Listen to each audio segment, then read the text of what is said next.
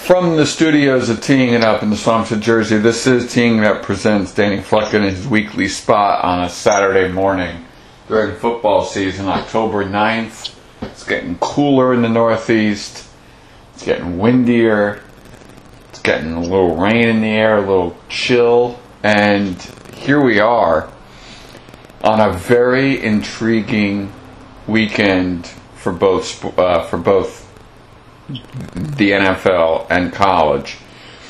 And we look at this college slate, and the way that I look at college football right now, Danny, is basically Alabama and Georgia are in their own league, and we're looking for two spots to be filled, and there's like six teams that have a chance for those two spots. Are you in the camp that Alabama and Georgia are off on their own, and no matter what happens in any regular season game or in any um, uh, um, SEC championship game between those two teams, that they can be kicked out of the playoff? Yeah, I think, you know, knock on wood for both those teams. I think Alabama and Georgia should run their table uh, in the regular season, and you know it sets up a matchup between them in an SEC championship game. I think a one-loss team uh, from that game, with the loss being either to you know Bama or Georgia, still makes it to the playoff. Uh, I think the the weak, the field this year is weak. Uh, a lot of teams that we expected or had expectations for have faltered.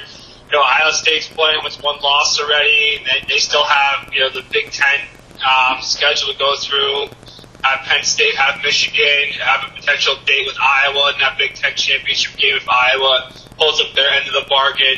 Um, so they're still going to be, you know, tricky throughout the rest of the season. Oregon, we saw a loss last week. A bad loss to Stanford. Um, so who knows if they get themselves back in there.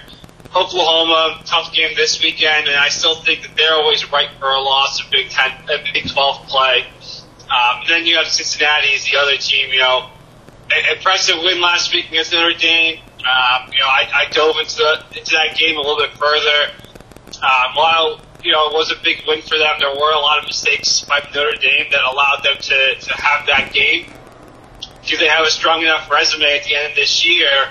And a lot of that depends, I think, on SMU uh, in, in, uh, in the uh, American. You know, can SMU beat up with Cincinnati and be undefeated? And ranked inside the top 20, inside the top 15 perhaps, uh, for a potential showdown there. You know, will they will that give them a strong enough resume? I still think you know you're looking at at teams like uh, you know Ohio State. Uh, you know, if Iowa runs the table or is one loss, a Big Ten champion, you know they they're probably going to have their name in there. Oklahoma as well. Does Oregon get the, themselves back into it with an impressive rest of the season and a Pac-12 championship game uh, win? Uh, there's still a lot to be decided, but the top two teams, I think, have solidified themselves as long as they don't slip up. Uh, you know, Georgia still has to go to, um, you know, not go to, but play Florida in that game. Uh, you know, besides Florida's game against uh, Kentucky, that was an absolute abomination of a game for them you know, they're still going to be a tough out. And then, you know, Alabama potentially has, you know, tough games against, um, you know, Auburn on the schedule. I, I don't know what their schedule's on the top of my head, but uh, those two teams to me pretty much I think are locked into as long as they take care of business. Um, what's interesting to me, Danny, is that every week we come on the show and we lose another potential playoff contender that's undefeated. And I saw the end of that uh, game between Oregon and Stanford, and what is so befuddling to me is that you go up, uh, sorry, you you get down, you fight back, you get the lead, and then it's clock management. And why in the world are we seeing more and more teams having all kinds of game management issues?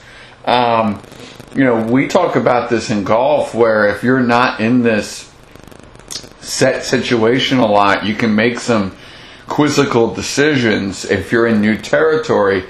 This is new territory for Oregon in terms of recent play, but they went on, sorry, in recent history, but they went on the road to Ohio State and, and got a big win. So they've been in pressure packed spots before this season and gotten the victory. How in the world do you mess up the way they messed up last week? Yeah, I think for Oregon, you know, Stanford's always been a weird matchup for them. Uh, they've always caused them issues for whatever reason. Uh, I think in that game, I didn't watch all of it. I only saw the end of it. Uh, I think they gave up a big fourth down play uh, Yeah. the last drive for Stanford that kept that drive going. And then a, a big pass interference in the end zone that gave Stanford an untimed down that let them tie up the game. Uh, and they were also without their offensive coordinator last week, Moorhead, which I think caused them some issues and, and allowed, you know, Stanford to be, probably be in that game a little bit longer than they should have. Um, but I think from a clock management issue in college, you also have to understand like the, the clock stops on first downs. Um, you know, there's some different rules in play with the clock management, management, but I just think it's it's overall in football in general that you're playing conservative to begin with, especially in that situation. You know, there are very few coaches that are super aggressive all game, regardless of the score.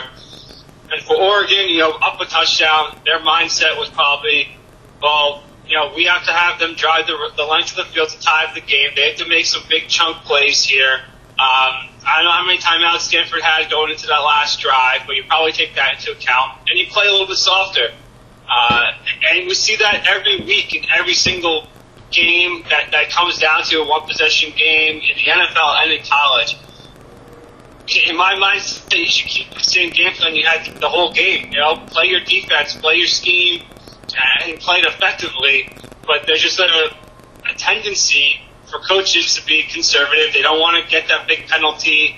Uh, but it happened regardless, right? For Oregon, there was a, a targeting call on Kayvon Thibodeaux, and then there was a pass interference call in the end zone, and, and you end up in the same spot anyway.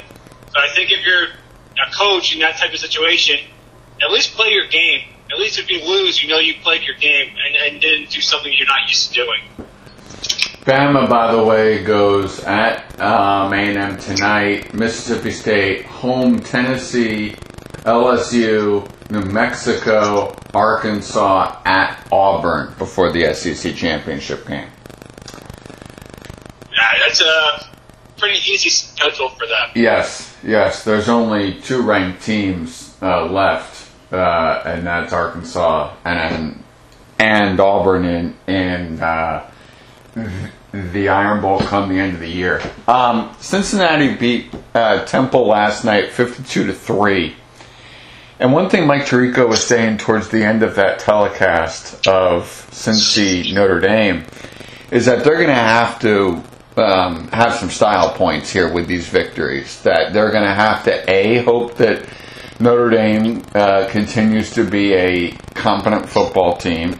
B, as you said, get some help from one of their wins, and C, in all the other games that they play, have style points. And I think you run the risk while doing this, but this is the way that the system is set up, where you start having to run up the, score on some teams um, to further, you know, enhance your resume. And if I'm any opponent of Cincinnati the rest of the way, I would kind of use it as motivation. As like, okay, we can lose to these guys, but please don't let them run up the score for style points in your mind, is that what Cincinnati needs to do? Do they need wins like 52 to 3 last night to try to get, you know, as much on tape for the committee as possible?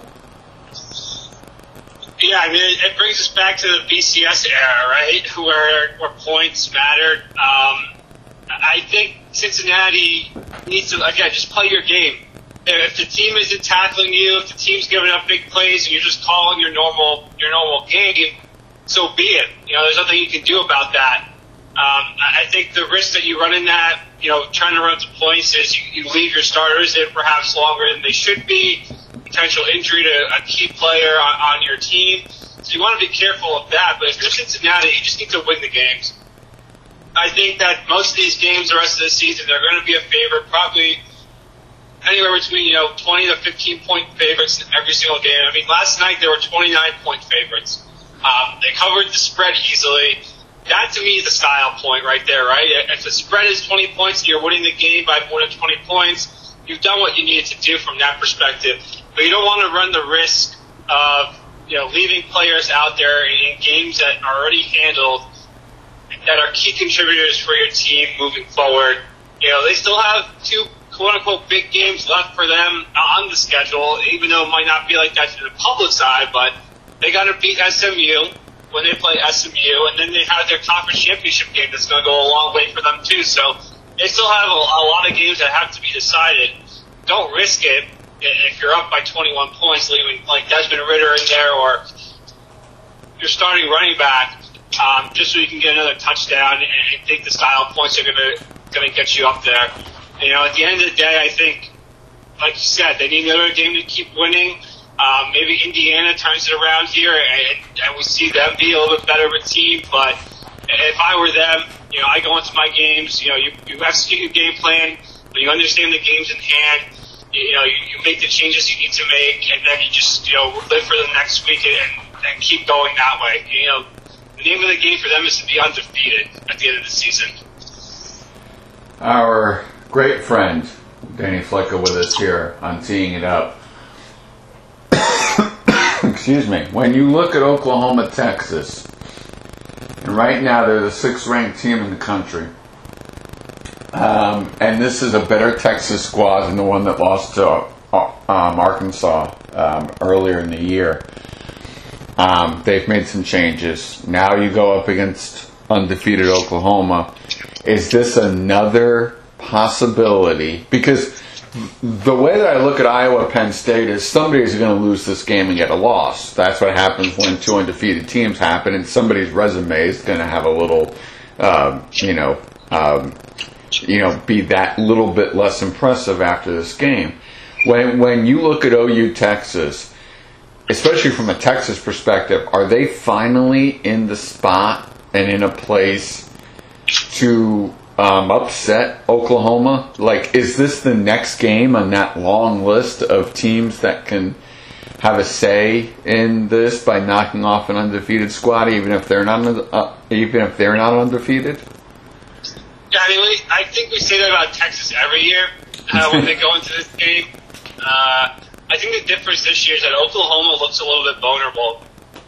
You know, throw throw away last week's game. You know, Kansas State was a little bit undermanned.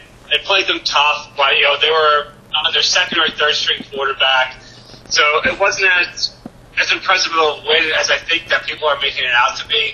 Uh, Oklahoma has struggled this year offensively, and I think that that's their their issue this year is that you know they don't have that transcendent quarterback that's going to elevate them like like they have in years past. You know where they had Baker Mayfield, Kyler Murray, Jalen Hurts. You know the, these quarterbacks that are in Heisman races that can do it all.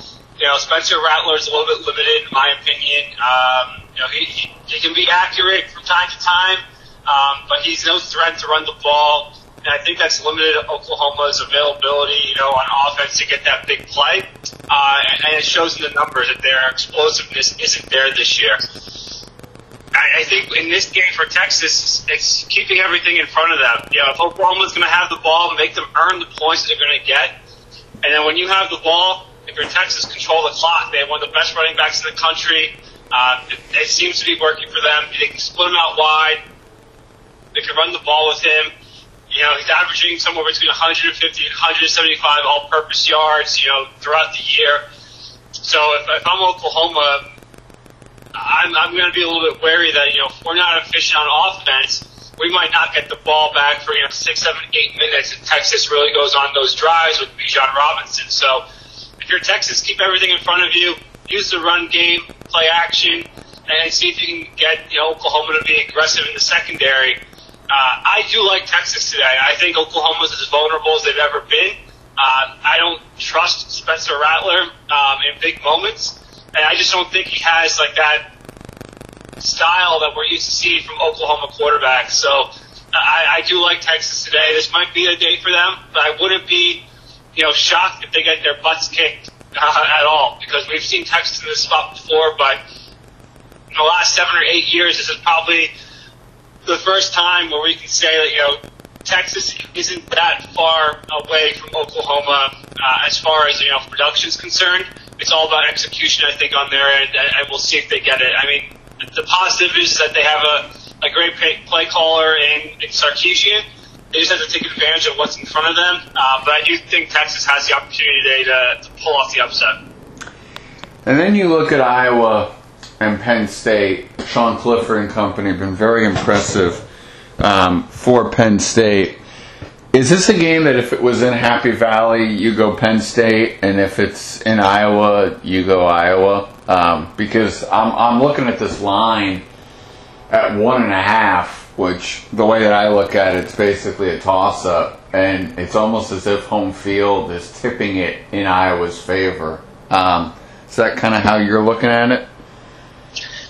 Well, Iowa's one of the toughest places to play Yep. in general. Yep. Big stadium is, is difficult for any opponent to go into, let alone a top ten opponent.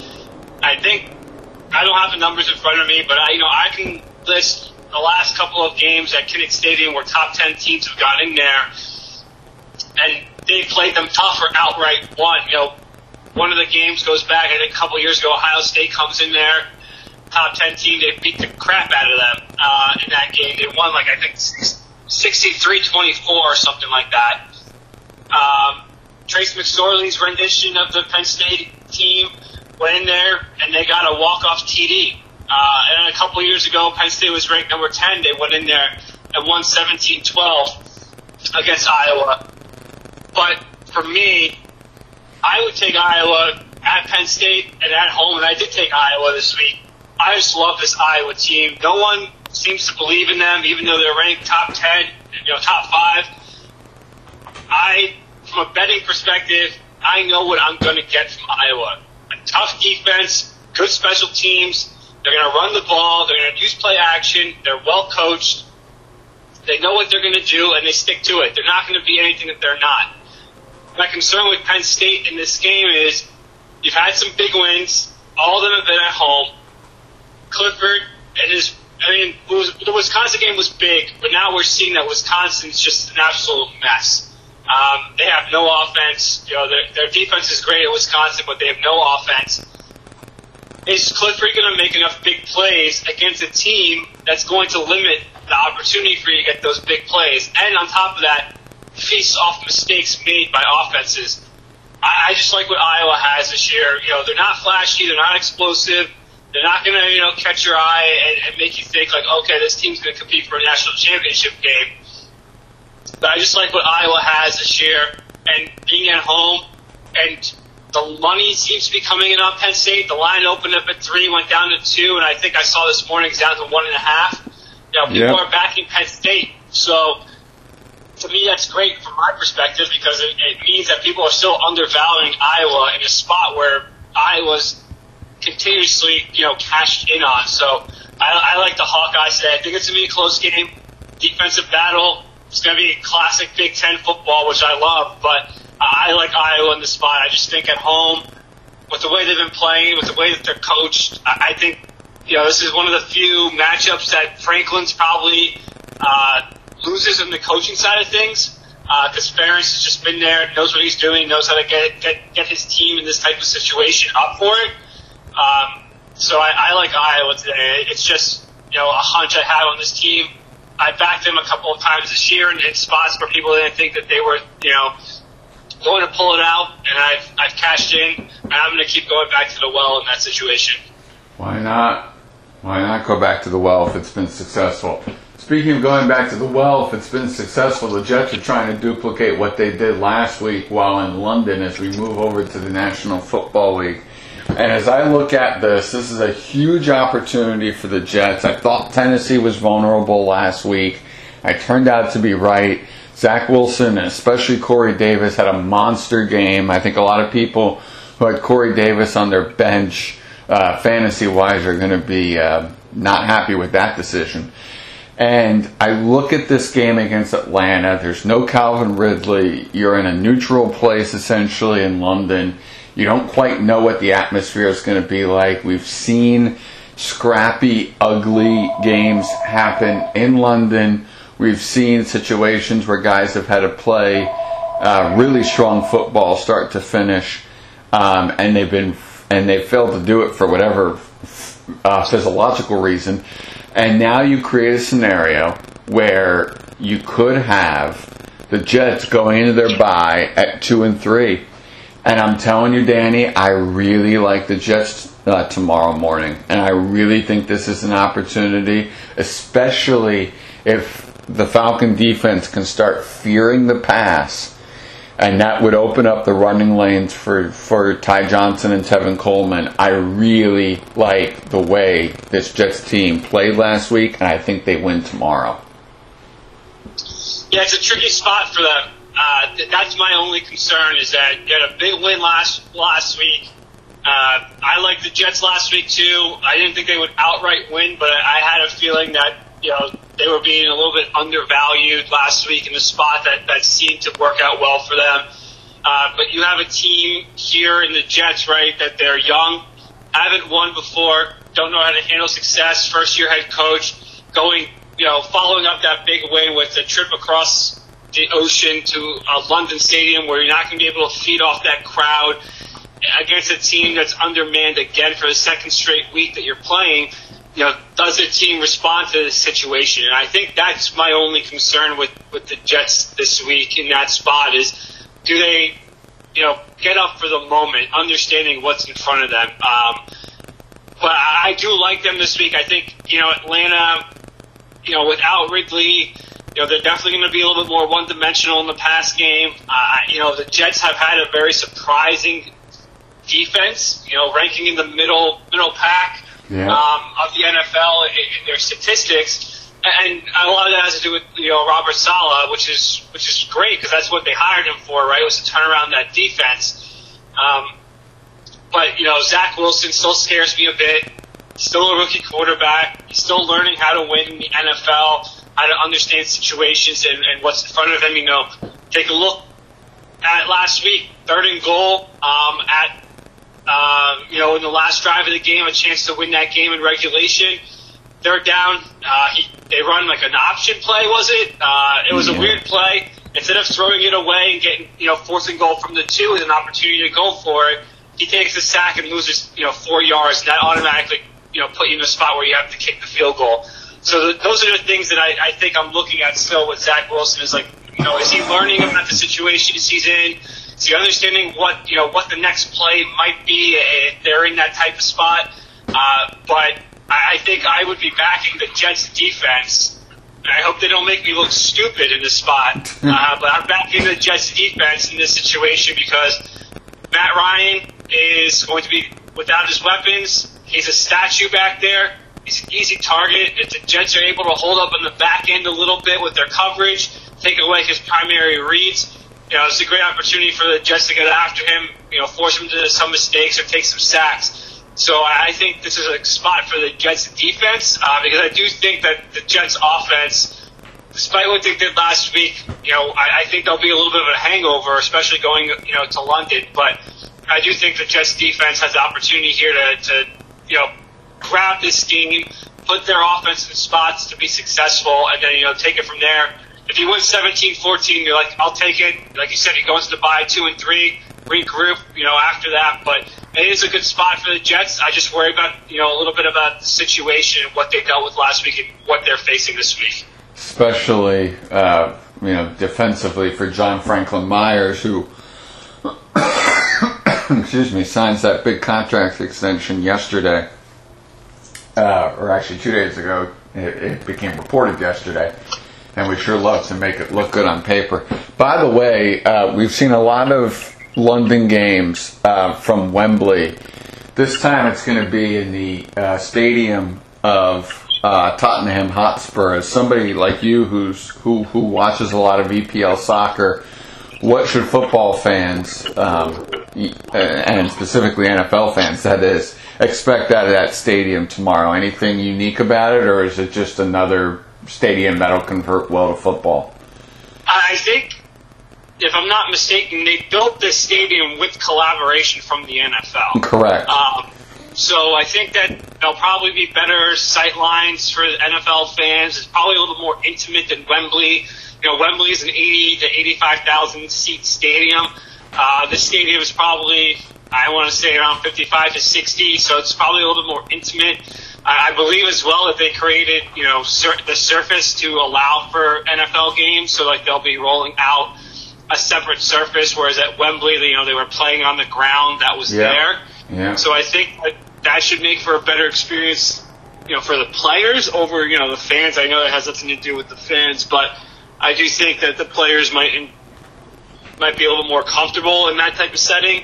Um, but I think that's probably it, really. You know, from that perspective, I, I think that collaboration is allowing for a better experience for the players, perhaps, and more for the fans. But uh, I think it, you'll you'll see a more intimate setting if they're able to sell it out. I still don't know what the what the regulations are in London for for fans. I believe they're at full capacity, um, but we'll see.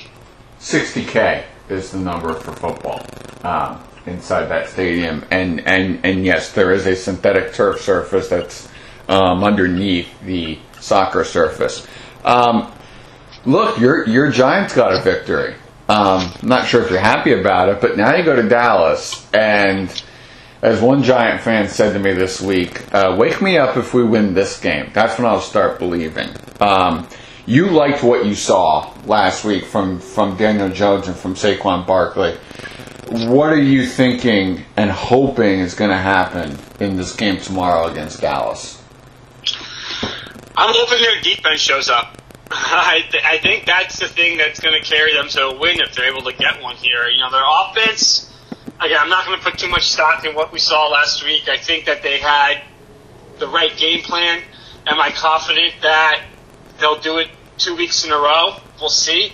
You know, we can't forget that it was 21-10 with nine minutes left to go in that game, and they were able to get, um, you know, that game to overtime you know, barely. So I, I don't want to lose sight of that. But I think this defense is what needs to show up. And, you know, you couldn't be asking for a tougher situation than they are this week against Dallas. Uh, you know, an offense is absolutely humming right now. They seem to be getting whatever they want. And their defense is opportunistic as of right now.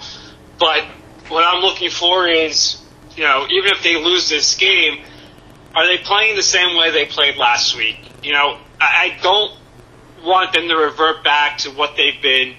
I want them to play like they did the last nine minutes of that game last week on offense. You know, aggressive, use the weapons that you have available to you, use the defense's aggressiveness against them, and take the opportunities when they are available. I mean, I think it continues to be hammered that Daniel Jones can throw the ball. And he can throw it well when it's downfield. So continue to do that. Put the defense in those spots where they got to defend that pass that way, it opens up the stuff underneath for your guys like Toney and Barkley and Ingram across the middle. But when you have guys like Kenny Golladay, you know, John Ross was a pleasant surprise last week. Am I expecting, you know, another touchdown from him? Probably not. But you use his skill set to open up the rest of the field, and they need to keep doing that. So I think I'm looking for some consistency from what they showed us last week, and for that defense to show up and make some plays and keep that game close so the Giants don't have to continuously play with their backs against the wall. Six, 60 seconds left. Uh, anything else NFL wise you're keeping your eye on for uh, this weekend? Yeah, big game on Sunday night. Buffalo versus Kansas City. We'll see if Buffalo has the opportunity here to sort of like dethrone Kansas City for the year. Huge game for them if they're able to win. You know, it almost puts them in a spot to control home field advantage throughout the playoffs. Um, and I think don't sleep on this game either. The Chargers and Browns. Uh, I think that's going to be a big game too uh, for the longevity of the season. The Chargers have had a surprising start to the season. Herbert's looked good. Cleveland sort of, Say slept walk through the first part of the season, but they haven't been as explosive as maybe we thought they might be. And, you know, some of that has to do with the injuries. You know, we heard what Baker Mayfield's dealing with. They're out, they're without Jarvis Landry. Beckham's coming back from a ACL, you know, tear. But that's a big game because that puts both the Chargers and Browns in a situation where they are leading their division, and then also that win will come, I think, up big for tiebreakers, you know, for wild cards, whatever it may be. So that's another big game I think people aren't talking enough about that, that I'll be keeping my eye on as well this week. Danny Flenka, thank you as always for coming on Teeing It Up. No problem, man. Enjoy your weekend. Thank you and enjoy your football weekend, everybody. The 13th.